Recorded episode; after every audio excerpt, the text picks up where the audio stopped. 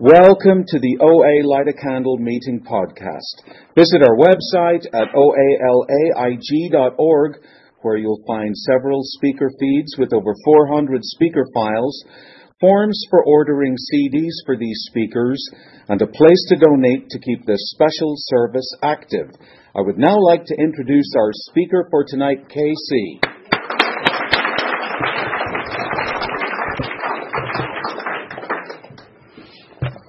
Hello, all of you. I don't know most of you, which I always find. Ex- oh, my name's Casey. I'm compulsive overeater and bulimic. Hi, Casey. And I don't know most of you, which I always find exciting because that means that there are more people from whom I can uh, gather strength and with whom I can form a community. Uh, because that's what saves my life. Uh, being in this community. Um, my story is unusual. I don't know if it's unique. I'm not sure anybody's story is unique except with, you know, in a very particular way. We're all unique. But uh, it's unusual. It's the only one I've got, so it's what you're getting. Some of you have heard it before. Um, I have it's a very serious disease for me. I've never weighed more, with the exception of having been put to bed for two months once when I was in my 20s and I did zero exercise because I was put to bed. But with that exception, I've never weighed more than I weigh now. I don't wear my disease in that way, but I've almost died of me- metabolic related causes five times in my life. Uh, the last one is what got me into these rooms. Uh, in fast order, because it's mostly about the last one that this chair is about and what has resulted from it, which is program, is uh, my mother had toxemia, so I was being poisoned in the womb, so that wasn't good uh, I uh, came out and had something that they called celiac. I now know it could not have really been celiac because celiac's incurable, but it was a first cousin of celiac, something like that. And so I uh, lived on soy milk and bananas for the first two and a half years of my life. Of my life, my New York City roots are showing, and um, I uh, then was healthy metabolically until I was about six when I developed some very serious allergies, like scary allergies. I had hives. I was hospitalized at diagnosis, and uh, I was allergic to about 300 things. Uh, I outgrew the foods by 12. I'm still allergic to two pharmaceuticals. Unfortunately, they're not essential pharmaceuticals. Um, I um, then went through high school, went through college. Uh, in my senior year of college, I had, well, throughout my sophomore, junior, and part of my senior year in college, I had one boyfriend who I cared about him, he cared about me, but uh, he didn't want to marry me. Imagine that. And we were both very young. And in retrospect, we would have gotten divorced. But uh, you know, he uh, he didn't want to marry me, and I didn't say, "Would could we get married? Could we talk about this?" So instead, I did some terrible things to him. I'll get to how I made amends when I'm up to step nine. I hope to give you my story in brief and then talk about my story in line with the steps. That's how I like to do long shares. But uh, what um, happened is that because I had the genetic predisposition, it wouldn't happen to most people. I became a type 1 diabetic, and he had a nervous breakdown. He dropped out of school, went back a year later. So, I mean, it was pretty bad.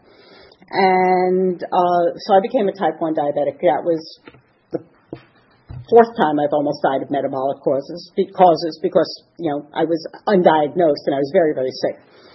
I, at diagnosis, I weighed about 40 pounds less than I weigh now because basically you're starving to death while you're eating because if you don't take your insulin or you don't have your insulin, you don't metabolize food. Um, and I was living a pretty normal type 1 diabetic life. I uh, finished college, although there was only a month or so left. I took off a couple of years, did some work in between college and graduate school, went to graduate school, ended up marrying a guy who I'm lucky. I still love my first husband who still loves me. And, um, you know, we, um, things, things were pretty good. Uh, I'm a New York City girl. Um, really love community and care about life. When I was 40, three, I moved out to California. We moved out to California. My husband was sitting at his desk, and he was offered a well, he wasn't offered a job. He was offered an opportunity to interview for a job that he interviewed for and got in California and Los Angeles. it made sense to move, even though my career was kind of gangbusters. I mean, the trade paper in my business said I was the best in New York at doing what I do, but I left that behind because it did make sense to leave that behind because his this offer was so wonderful. And uh, so we moved to California. I learned how to drive at 43. And uh, so uh, it all started to work out reasonably okay. Now, to back further up to my childhood, um, I was raised by a true narcissist, somebody who's been diagnosed by people besides her daughter. And, uh, you know, so, um, you know, I mean, the world revolved around her, and like many narcissists, not all, but like many, she really is fascinating and smart and interesting and the life of the party. And if you're not her child, you'd love to be with her. You know, but don't depend upon her for anything like emotional sustenance. So uh, what happens to people whose parents are narcissists is we either implode or explode. And I had exploded. So I had reached out to all sorts of people in my life from the time I was a little kid. I had a large community of friends and professional friends even before I really had a profession, but people who I did sort of interesting things with. I worked my first political campaign at 12, so I couldn't vote yet, you know, but, uh, you know, that kind of stuff. And um, so we moved to California, and I realized only in retrospect that although I didn't feel very good about myself, because how could I? I had never been, you know, nurtured in a way that leads to that. I felt loved. I knew I felt loved because I'd have to be entirely blind not to know that I was loved by my husband and a number of other people. But I didn't feel lovable. It was luck. It was pure luck that I was loved, and I was very lucky but uh, I didn't feel lovable. Uh, so we get out here, and I had mostly in my career, but somewhat in my personal life as well, all these people who cared about me, who liked me. And I realized in retrospect that I didn't like me, but most days I would have breakfast, lunch, dinner, drinks, whatever, with somebody who liked me, and it would last for 24, 36 hours. So I didn't like me, it didn't matter. You like me, so I like me for at least 24 hours. And uh, I got out here, and nobody disliked me. Nobody knew me. I was here. I am by myself. Also, not working for the first time in my adult life because I was doing things like finding a house, uh, driving my daughter to school because I was trying to get to know the place, figuring out where I was going to work here. I was not going to have my own company here. That made no sense. I didn't know most of the people in my business. And um, so it took a couple of years for me to join the parent program because I, you know, went overboard with the with the uh, inebriants, other inebriants. And what happens? Whack-a-mole happens. We all, those of us who have more than one program, I do think it's possible to work more than one program. By the way, I work three, but it's not easy. And uh, so I um, started to eat more than I had been eating because I was I needed to numb my feelings or at least to have momentary pleasure. Uh, numbness and pleasure get confused because I'm an addict. And uh, so um, that's what happened. But uh, what also happened is that be- I should back up a bit. Because I've been diabetic since I was 21 and I'm now 43, within the first few years of being diabetic, I discovered something that many diabetics know about, uh, mostly women, but men too sometimes, called diabulimia. I've never stuck my finger down my throat. I'm nonetheless a diabetic. I'm diabetic, that too, but I'm nonetheless a bulimic. Because if I don't take my insulin, I don't metabolize my food. That's what happened at diagnosis. That's why I weighed so little. So for a day, a meal, seldom more than a whole day, and seldom a whole day, I would not take my insulin. And uh, I could not metabolize my food and I could stay thin.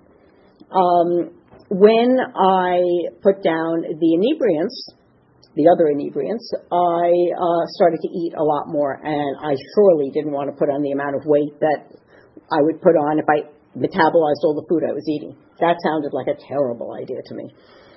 So uh, I started to engage in diabulimia more and more and more. I got sick and then stopped. I got sick and then stopped. So in the summer of 2001, I was going off to New Hampshire. I used to spend a fair amount of time in New Hampshire when I lived in New York City. We had friends up there, and my husband couldn't go. He was working. My daughter and I were going to a place that we used to go to in the summer for some conferences, and a conference, not they, they have more than one, but we went to one particular one. And um, I'm going to this little island off the coast of New Hampshire. My father, who still lived in New York at that time, was going to meet us in Boston. We were going to take the boat, right? And um, I am really sick now. I mean, really sick. You know, I've got what's called ketoacidosis. For those of you who know, if you don't know it, it doesn't matter.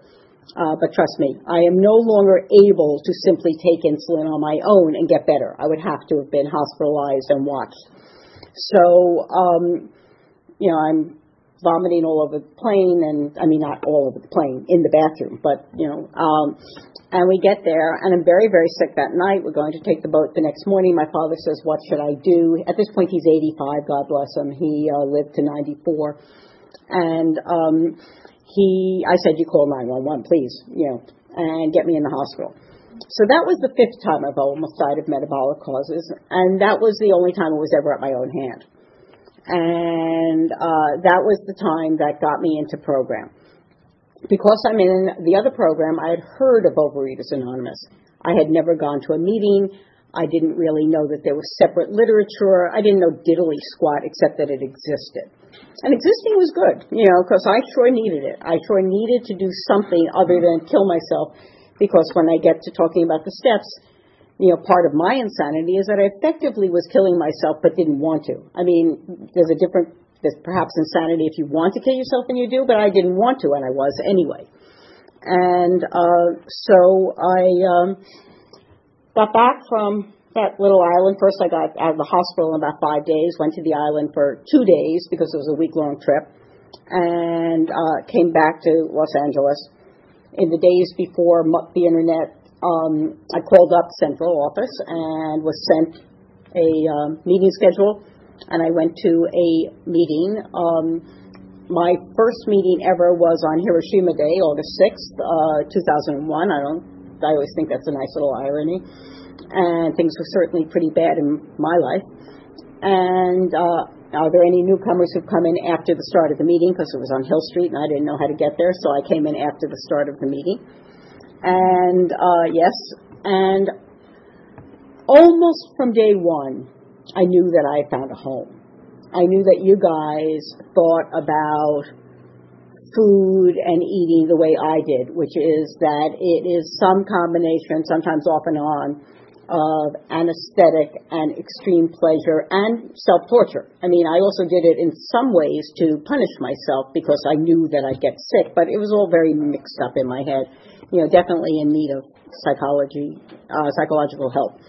And so I, um, you know, in the big book of Alcoholics Anonymous, the first, I think it's 42, it might be 43 pages, are all about step one. Uh, you know, if you don't get step one, you don't get anything. Because, uh, you know, why do we want to uh, do all this difficult, humbling, sometimes embarrassing stuff unless we know that if we don't do it, you know, think like the gig is up. And I knew that my gig was up. I knew that I had crawled off a hospital bed close to coma uh, to get in here. In fact, um, I in that hospital bed because I knew about the steps from the previous year or so, um, a year and a half. I'm curled up in a little ball on the bed in a strange town. Oh, I have to say, my poor dad, God bless him um, the doctor was asked by my father, I was in and out of consciousness. Uh, the doctor was asked by my father, is she going to live? And the doctor said, I don't know, the next 24 hours will tell. So this poor old guy had to like wonder if I was going to live. Somebody once pointed out to me that I was entirely arrogant to have the opinion I'm about to share, and I was because I didn't know but I felt I knew. I felt I knew I was going to live. If somebody had asked me, I nobody asked me because I'd been sicker at diagnosis. That I knew. I knew I had been sicker at diagnosis, and you know, because if you're that sick, you know what you feel like. And so I um, came back here, uh, knew that um, I was powerless over food and overeating and undereating and particularly diabulimia. I was totally powerless. And I knew that my life had become unmanageable because look where I managed to get. And uh, so, you know, step two uh, came, you know, came to believe that a power greater than myself could restore me to sanity. I had no problems with thinking I was insane in not every aspect of my life, but other than that, how was the play, Mrs. Lincoln? You know, I mean, uh, you know, uh, there were many aspects of my life where I was quite sane, but they were trumped by how insane I was about food and insulin and diabulimia and overeating and all that stuff. So, um, I, you know, my version of a higher power I'm here to say on a podcast, I say it in big rooms, I say it in small rooms. I know it's not all that common, but it's also far from unique. I really am an atheist in terms of a creative intelligence. I'm not an atheist in terms of believing in love and connection. I believe in love and connection all over the place.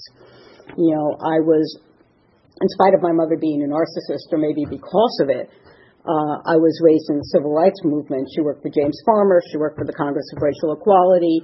You know, all sorts of interesting people came in and out of my home when I was a kid. And, you know, I believed in connection and people helping each other.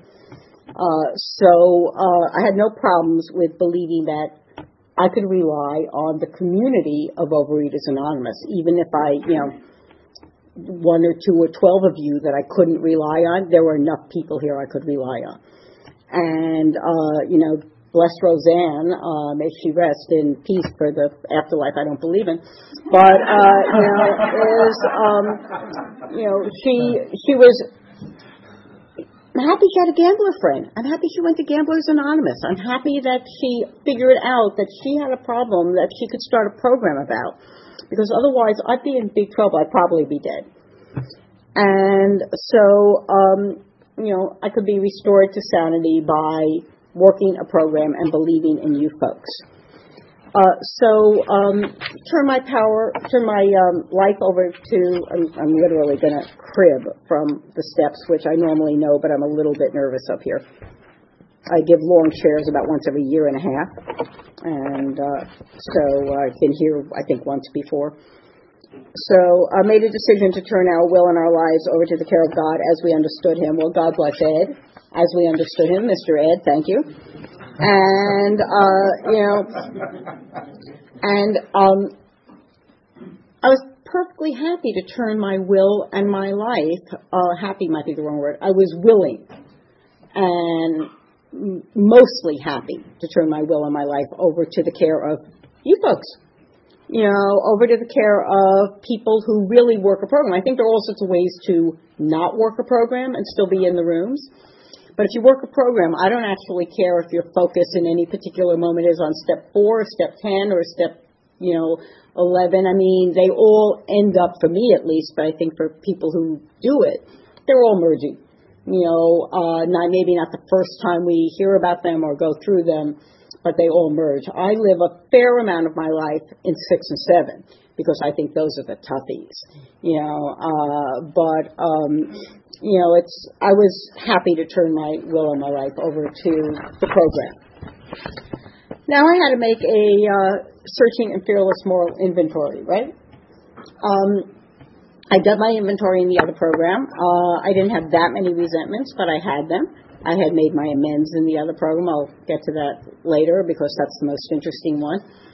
And for, in terms of just fun stories, I mean, I, you know, and um, so um, I didn't have that much left by the time I got in here and got up to the fourth step. I mean, I can't tell you I didn't resent anybody, but I'm also very, very, very lucky. I have to start there. I have developed a life where, fortunately, I don't spend much time with people I don't like. You know, I mean, I've got, I work for myself. I work in a business where I might be able to make more money if I spent more time with people I don't like. But, uh, you know, I, I don't, and I'm actually not sure I could make more money because I wouldn't behave well around people I don't like. You know, so when I say I don't have resentments, I don't have that many resentments. Of course, I have some. I don't have that many resentments because I don't have that many situations that bring up resentment. I mean, I've had some big ones in my life, a few you know, and I'll probably get around to it. But in terms of hard numbers, there aren't there aren't that many. And so I made my inventory. I told my sponsor sponsors, okay, I walk in these rooms and the statistics out of the way. I walked in in August 2001. As I say, my abstinence date is October 2006. It took a while. Because what I wanted was an abstinence that many people have. I would suspect, you know, a number of you in this room have the abstinence I would want. The abstinence I would want is three meals a day, nothing in between, except as needed in my case if my blood sugar is low. Uh, and I did that at the most, I got seven months. Uh, I usually got a few weeks, I got a few months, sometimes I only got several days. So I kept on starting again and starting again and starting again. And I was a disappointment to sponsors, perhaps in that way, for sure, that I don't like to call my sponsor every day and I don't have my sponsees call me every day. I've got four sponsees in this program. And uh, call is needed, but call at least a couple of times a month. There's no schedule. If I can you know, take the call when I take the call. If it's important I call you back, please also email or text me at the same time, and then I'll get to you promptly. Otherwise, I'll get to you within 12 or 24 hours if I'm busy. And uh, so um, I, uh, you know, way, way I got my sponsor, oh, the way I got my abstinence, that's the sponsor interrelated story. I felt like a total failure. You know, I'm not getting abstinent. And finally, one of my sponsors, probably about my fourth or fifth in the first few years, um, said, Well, you feel like a failure. I said, Yes. And, well, why don't you find an abstinence that you can keep that's not ridiculous? You know, it's not just, you know, walking 100 steps a day or what, you know, whatever it might be. Find something that you think makes sense that you can keep. So my abstinence is a real bulimic abstinence. If I eat it, I metabolize it. If I eat it, I take insulin for it. Uh, my I have not run a purposely high blood sugar pretty much since 2001, but I wasn't calling it my abstinence since 2001. I decided that was my abstinence in 2006. And almost instantly, my physical health was better since about 2001. Not as good as it is more recently because I just get better at doing this stuff, both medically and spiritually. But um, you know, it's um, it's pretty good. And God bless her, she's still a friend. Uh, you know, I developed an abstinence that I will be 10 in October, and uh, you know, I I don't feel like a total failure anymore. Uh, I didn't stop coming back, but I didn't enjoy feeling like a failure. Uh, so, um, step five, reading this inventory to people, one of my other sponsors, who I worked with actually quite well, but she left town. That was, uh, I think we could have kept working together. By the way, I have a history of asking people to sponsor me who I just want to sponsor me. And my current sponsor and that person, um, they had no room for me. Uh, and I waited. I waited for the person I'm about to, story I'm about to tell, and I waited for my current sponsor. Sometimes, my current one, I think I waited about three years. I had heard her on a, on a CD from a talk that she gave uh, in New York, and when I met her, I said, "Oh, you're that person," because she had recovered from hardcore bulimia, and I said, "Oh, I want you." And uh, you know, the sponsor I'm about to describe uh, is somebody who uh, left town Oh, thank you. But um, well, I may not have time for questions, but I'll stay afterwards because I'm like a third of the way through my story. And uh, so I know we started a little later than usual, too. So um, what happened is um, that um, she had the ACA fourth step. You know, basically it's a biography. So I read her my biography. I don't think that's necessary at all. I've been people through the fourth step, the real, you know, uh, for those of you who may not know, it's adult children of alcoholics. It's, it's a biography. It was, you know, a couple hundred questions, like in sixth grade, what do you remember about sixth grade, right? You know, and uh, so um, she knew everything about me. Step six and seven. I said this the other day, and an old, literally yesterday, I think, and an old timer came up to me after uh, a meeting I was at and where he was leading. And he said, "Oh, I never heard that before. Where'd you get it?" I got it from my uh, beverage program sponsor, but I believe it, and I've believed it for years. I don't think Bill had a writing problem. I think he meant to use different words in six or seven. Uh, I don't think she invented it, by the way. I'm sure she heard it from somebody. But um, you know, when he talks about character defects and shortcomings, uh, character defects I will probably die with some, most, all of my character defects. My heart, my worst one is, by the way, impatience. But um, shortcomings are acting out on my character defects. I do not believe in thought crimes. Uh, the fact that I can, you know, think that, you know, if I'm waiting to pull into a parking space and somebody's in the middle of a phone call and they don't want to talk and drive and I have to wait there five minutes, I don't want to say, you know, can't you just pull out? But if I don't honk my horn or do something else, I have a character defect. I don't have a shortcoming. And, uh, you know, maybe I will stop. Uh, you can talk to me about the rest of the steps, except that I think 12 is crucial because if we don't uh, give it away, uh, we can't keep it. I said got sponsees. I say yes when I can to talks. by the way, thank you, Veronica, in absentia, uh, for asking me to speak. So I'll close it the questions.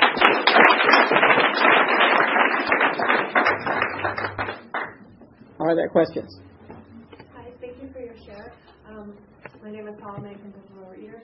Um, and you said there was a difference between numb, numbing and pleasure, numbness and pleasure. Could you maybe expand on that a little bit? Expand on the, what I think the difference is between be, becoming numb and just feeling the pleasure. Um, I'll talk about my experience. That's all I can talk about. If I'm going to eat a food that gives me pleasure, that is a food I should not be eating if I'm, you know, really abiding by what I'd like to think of as Overeaters Anonymous. Uh, it does give me pleasure for the moments I'm eating it, which are pretty short. You know, I mean, no matter how much you drag out something, it's minutes. You know, and afterwards, because I feel so guilty, so embarrassed, so awful, I've created a numbing sensation. Afterwards, I then feel guilt and shame. You know, uh, but um, it's mostly temporal. I think the difference between numbing and pleasure is temporal.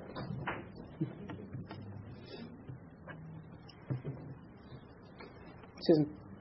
Thanks, Casey. Um, could you tell us about the amends you made to your old boyfriend? Oh, thank you. I'd, yes, I'd love to tell you about the amends I made to my old boyfriend. So I did terrible things to him. Basically, uh, you know, I uh, we we were at a tiny college. My college graduating class had 51 people, and um, I was upset. So I purposely made it my business to like sleep with everybody on his dormitory floor so he could see that I was doing this. And, uh, you know, bad, bad.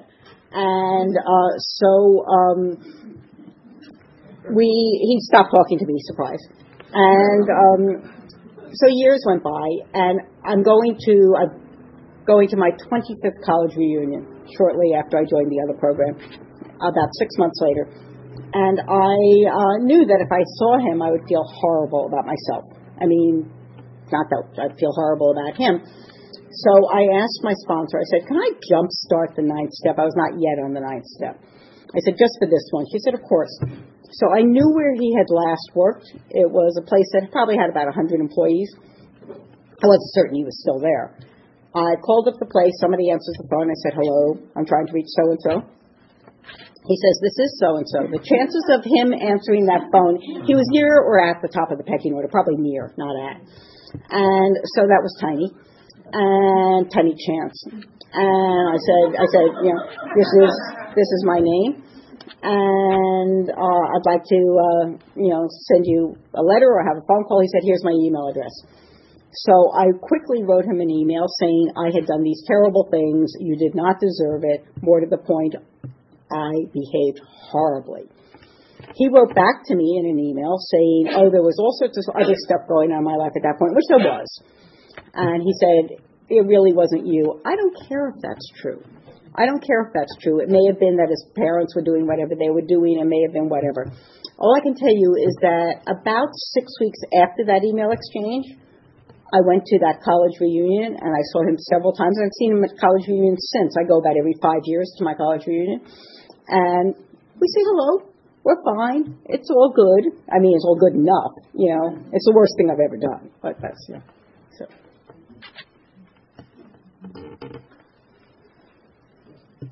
Yes? You you you eat you um, how do you come back from like being in like when you've eaten too much, um, and you metabolize it and stuff like, does that like mess with your head and like how do you come back from that guilt and get back to kind of like cleaner, healthier? Well, it might. I don't. I don't gorge ever. I mean, that's just maybe you know the, because I work a well enough program where I'm lucky. I don't know. I mean, but when I overeat, and I do overeat, and I often, often, I don't know about often, you know, once a month maybe eat something that no type one diabetic has any business ever eating. You know, I could have a piece of cheesecake or something, right? I should never do that, but I do.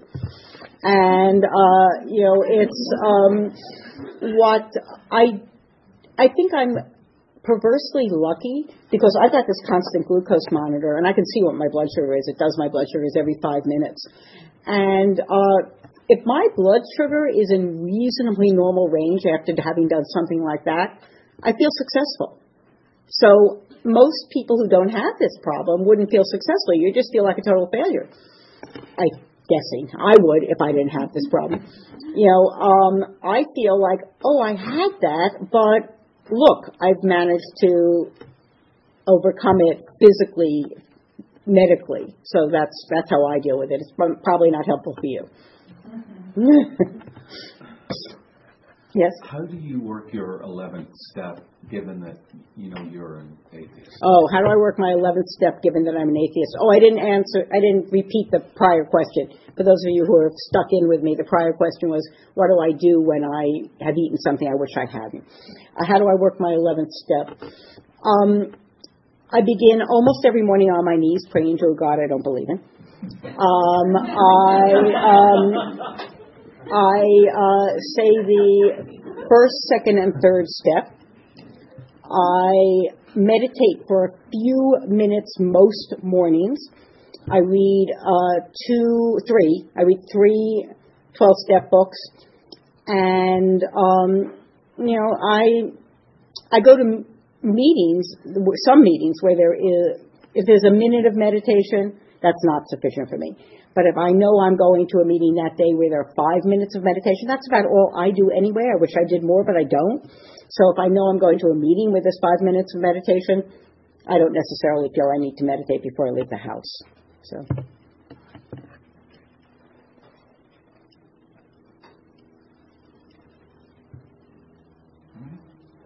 Are we done? We're done. Thank you.